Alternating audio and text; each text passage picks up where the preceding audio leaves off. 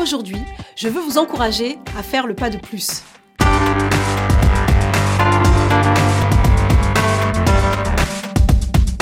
Un jour, un groupe d'amis décida d'organiser une sortie acrobranche.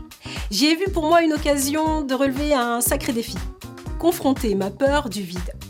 Novice dans cette activité, je décide donc de prendre le parcours intermédiaire, parcours dit familial.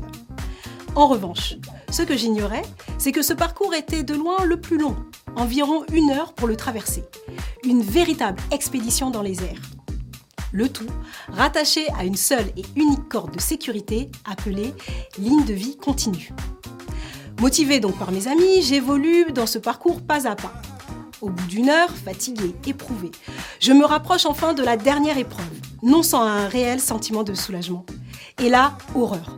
Moi qui pensais que je venais de faire le plus dur, me voilà confronté à ma pire angoisse. Je m'explique.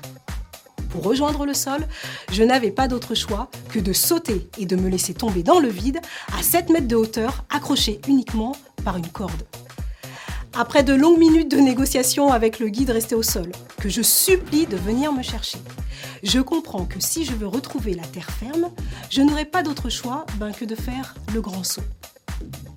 Mais alors que la peur me tétanisait sur place, je me remémorais toutes les épreuves que je venais de surmonter, cela dit avec succès, durant la dernière heure.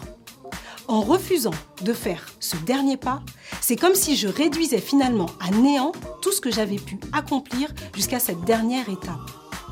Encore un dernier pas et je clôturais ce parcours. À cette seule idée, j'ai rassemblé mes dernières forces. Détournant mes yeux du vide, j'ai regardé droit devant et je me suis élancée sous les encouragements de mes amis. Dès l'instant où mon corps a été suspendu dans le vide, le système de freinage automatique s'est enclenché et c'est tout en douceur que je suis descendue jusqu'au sol. Et oui, parfois il vous faudra d'abord faire le pas de plus, le saut de la foi, pour ensuite constater que vous êtes porté.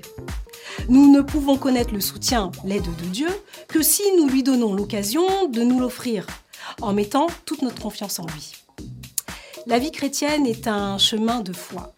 Alors que vous avancez vers le but, vous ferez certainement face à plusieurs obstacles dans votre vie, jusqu'à ce que vous arriviez devant une épreuve un peu plus grande.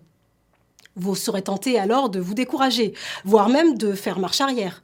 Mais ne renoncez pas et n'abandonnez surtout pas. Continuez à avancer. Avec l'aide de Dieu, en marchant en accord avec sa volonté, vous pourrez surmonter n'importe quelle difficulté. Il est le Dieu de l'impossible qui vous accompagne et est constamment à vos côtés. Comme il est dit dans Romains 1,17, le juste vivra par la foi. Tout comme cette corde m'a soutenu quand j'ai fait ce pas de plus, Dieu qui est fidèle et bienveillant vous gardera et vous portera. Ainsi, au moment venu, nous pourrons dire, tout comme l'apôtre Paul, j'ai combattu le bon combat. J'ai achevé la course. J'ai gardé la foi. Bonne journée. Si vous avez aimé cette vidéo, abonnez-vous.